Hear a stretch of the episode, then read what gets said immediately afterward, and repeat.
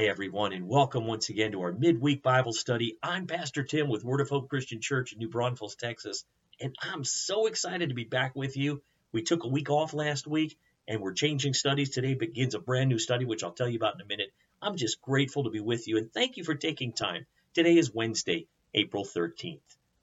Welcome to our new seven week Bible study in the book of Philippians. I'm so excited. It's called Running the Race, and we're going to have a great time over these next seven weeks.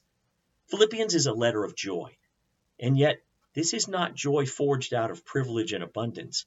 It's not the joy of people who have no problems to face. This is a joy in the midst of hard situations. The Apostle Paul is writing from prison, and he faces the very real possibility of execution.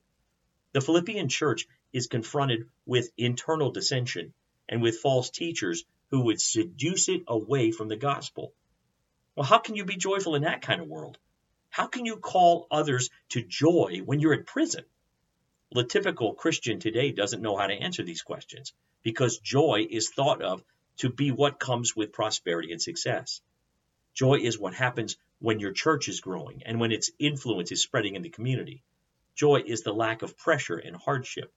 Philippians is a letter that helps us to address these questions and experience a joy that is with us in the ups and downs of life.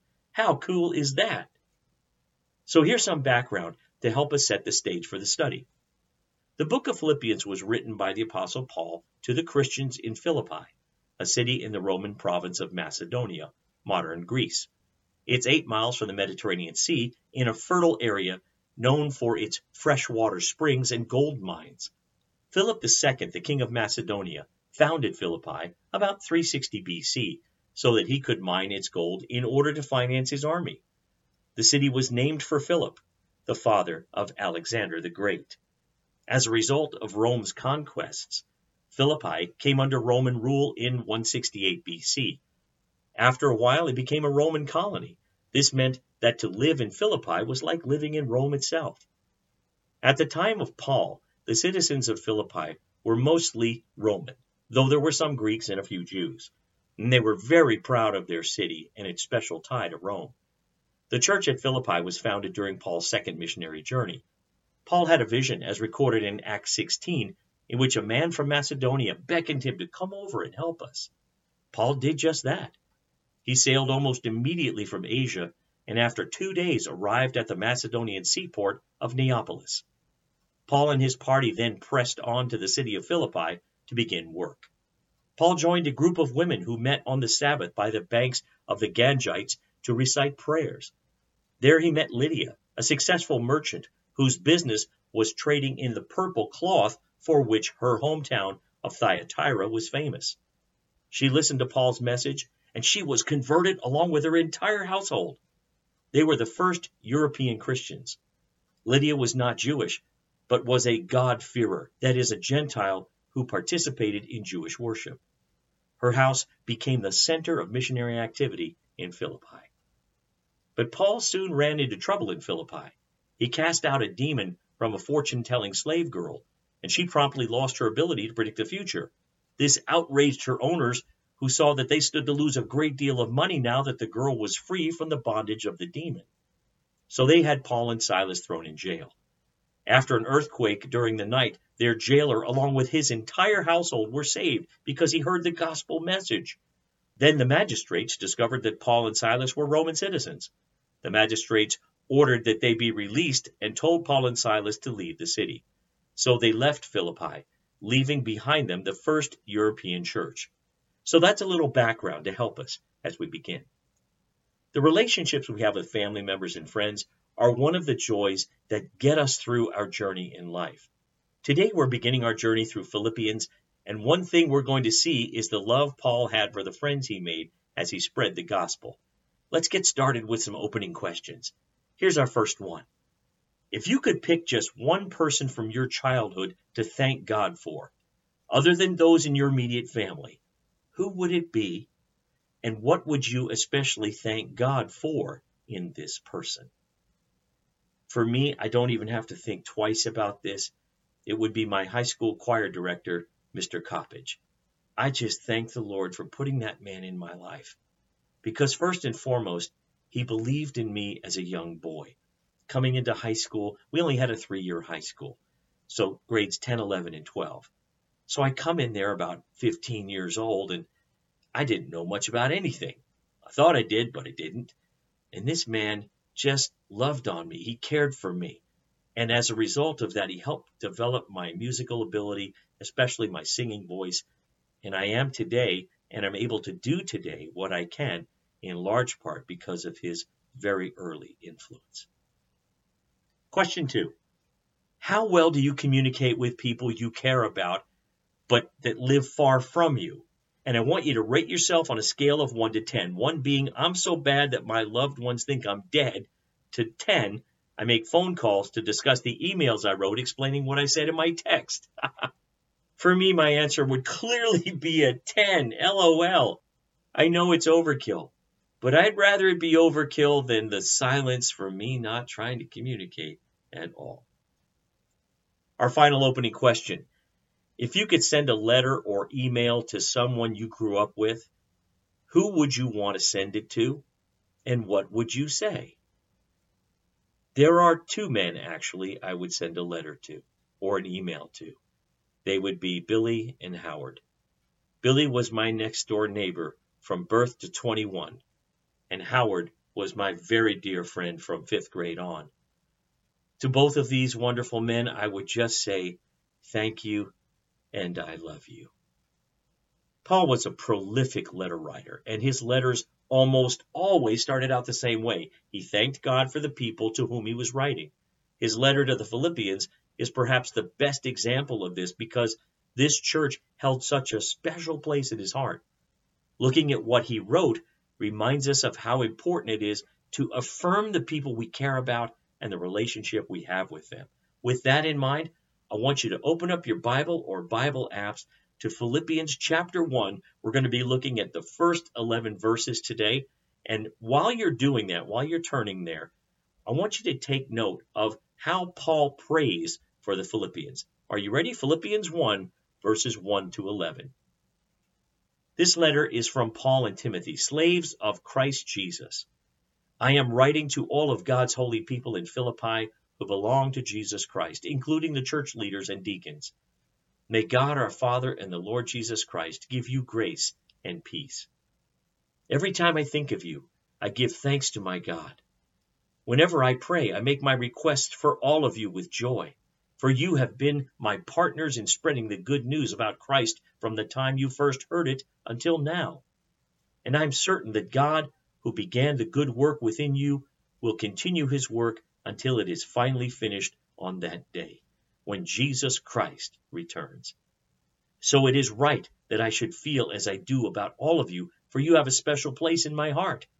You share with me the special favor of God, both in my imprisonment and in defending and confirming the truth of the good news. God knows how much I love you and long for you with the tender compassion of Jesus Christ.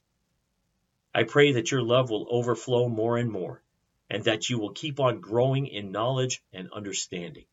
For I want you to understand what really matters, so that you may live pure and blameless lives until the day of Christ's return. May you always be filled with the fruit of your salvation, the righteous character produced in your life by Jesus Christ, for this will bring much glory and praise to God. And all God's people said, Amen to the reading of his word right on. Let's get to some study questions, shall we? Question number one What is one word you would use to best describe how Paul begins this letter? One word. For instance, would you say it's touching? Maybe you'd call it mushy. Maybe personal. Or how about maybe describe it as sugar sweet or uplifting or something? What one word would you use to best describe how Paul begins this letter? I would say the word would definitely be personal, but also heartfelt and sincere. They're right up there as well. Question two. If someone from your past wrote a letter like this to you, what would your first reaction be? Maybe you'd be like some that'll be like, well, what do you want from me? Or maybe it's like, oh, I'm not that important, am I? Or maybe you might say, it's really nice of them to say that, you know? Or maybe there's some other kind of response. What would be your first reaction? My first reaction would probably depend on the person and what relationship I had with them, as well as what I thought of them. Now, that said, I believe I would, at least I hope I would answer something to the effect that, wow, it's really nice to hear from him or her. It's really nice of them to say that. I really appreciate that. I hope I would say that. How about you? All right, number three. Verse three reads, Every time I think of you, I give thanks to my God.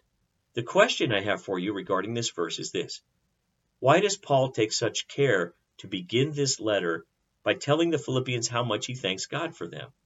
And what effect do you think such an expression had on the church in Philippi?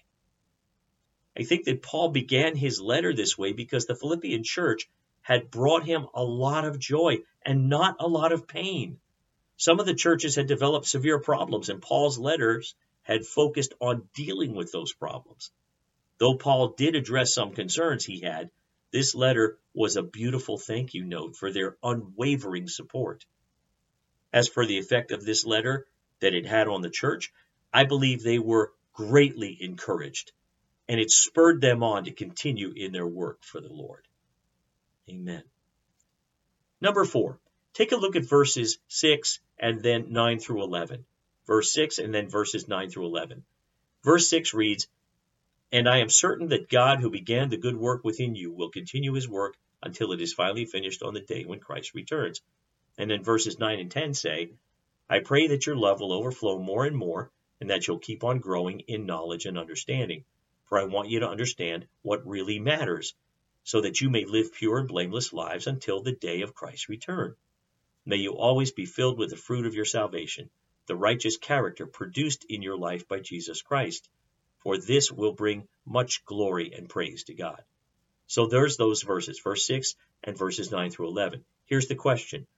According to these verses, how is God at work in a believer's life? Number one.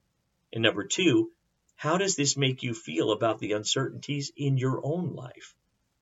Let's talk about the first part of that. First of all, Paul was certain or sure, he was absolutely confident that God was continually at work transforming the lives of the Philippians, and that is true for believers today. These verses describe a process of Christian growth and maturity that begins when people accept Jesus. Romans 8 verses 28 to 39, says that nothing in this life or after death can stop God's good work in us. As for me personally, this brings me great comfort. I have uncertainties about myself. Perhaps you do too. And sometimes I'm in doubt.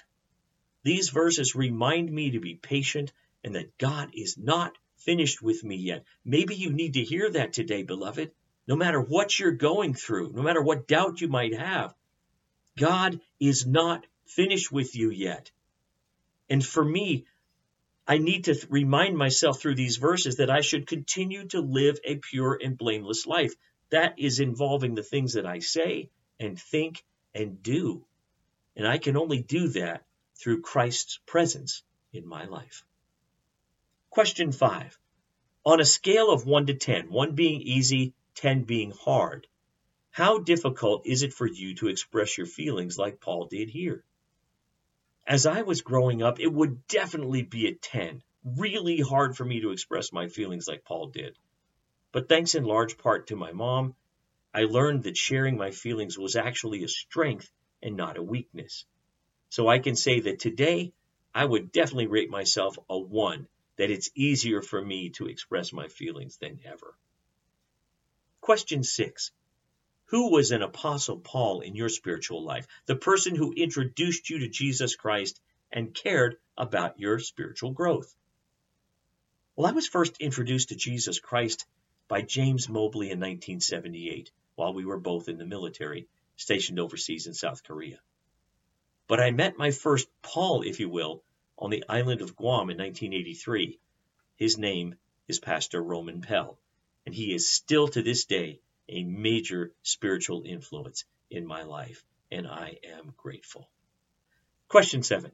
If you could have a spiritual encourager like Paul or Paulette write you a letter right now, what do you need to hear most from him or her? Do you need to be assured that you're doing something right? Maybe you need to be assured that the gospel is true and the truth of the gospel is real. Maybe you need the assurance that God's really in control. Or perhaps you need a vision or assurance of a vision for what God's calling you to do. What would it be? If you could have a spiritual encourager write you a letter right now, what would you need to hear most from him or her?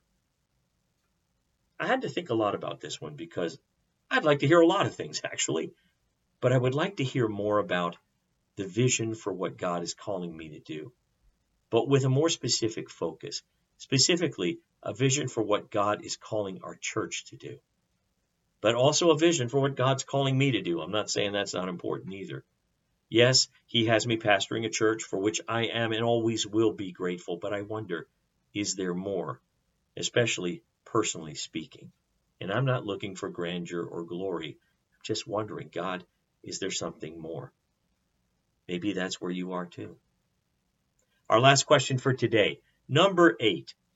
How well is your church doing at showing the kind of affirming love that Paul shows here in Philippians 1? For those of you who are listening or watching that attend Word of Hope Christian Church, how well are we doing at showing the kind of affirming love that Paul shows here in Philippians 1? That's the first part. The second part is what does the church need to do to be more positive in how it deals with the people? This is a gutsy question, folks, because we need to be able to communicate our feelings and our thoughts on this to our church leadership. And so I hope that your respective churches are open to your feedback. I want to be open to the feedback at, from folks at Word of Hope. So here's my answer. I think for the most part, the people at Word of Hope are showing this kind of affirming love. They do it in a variety of ways. They can do it with words, they do it with deeds, but they always do it in prayer. But we can always do more. We can always do better. We are not close to arriving yet at any point. It's easy to affirm people who we like, who we call, who we text or email or visit. But we need to do better at affirming those who don't attend regularly or are homebound, those who we're not particularly close with, and that requires us to step out of our respective comfort zones, which can be a real challenge for many. But I hope for you and your church that they're doing a good job of affirming the love that Paul shows here. We can all do better. Well, that brings us to the end of our questions today. A little shorter study today, but still one with great impact, I think, on this opening 11 verses of chapter 1. Let me recap for you what we've talked about. Today we've looked at the positive spirit with which Paul opened this letter and what it says to us about being positive with each other. Next week we'll be back continuing in Philippians 1 with verses 12 to 26. I'd encourage you to read on ahead and study the rest of this chapter and we'll consider the tough things that Paul was going through and how he saw them as serving to advance the gospel. It's going to be a great time. I hope you'll join us again. Thanks for taking time. We appreciate you so much.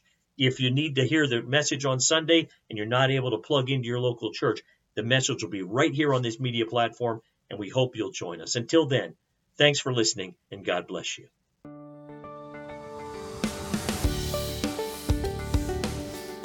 Thanks for listening. Join us again next time for another encouraging message from God's Word. To find out more about our ministry, look us up on the web at www.whccnb.org.